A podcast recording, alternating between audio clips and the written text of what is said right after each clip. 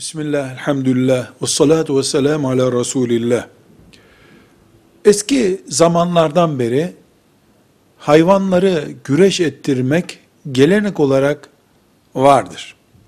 Ancak insanlar eğlensin diye, birileri kumar oynasın diye, hayvanlara eziyet etmeyi İslam dini gibi bir din caiz görmez.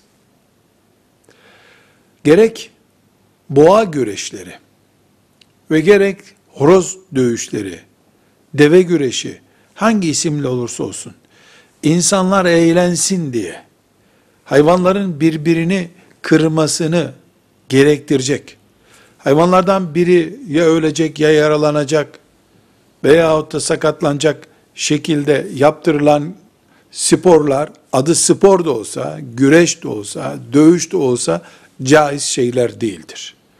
Merhamet dini İslam'ı hayvan da olsa birine eziyet için kullanmaya izin verirken göremeyiz.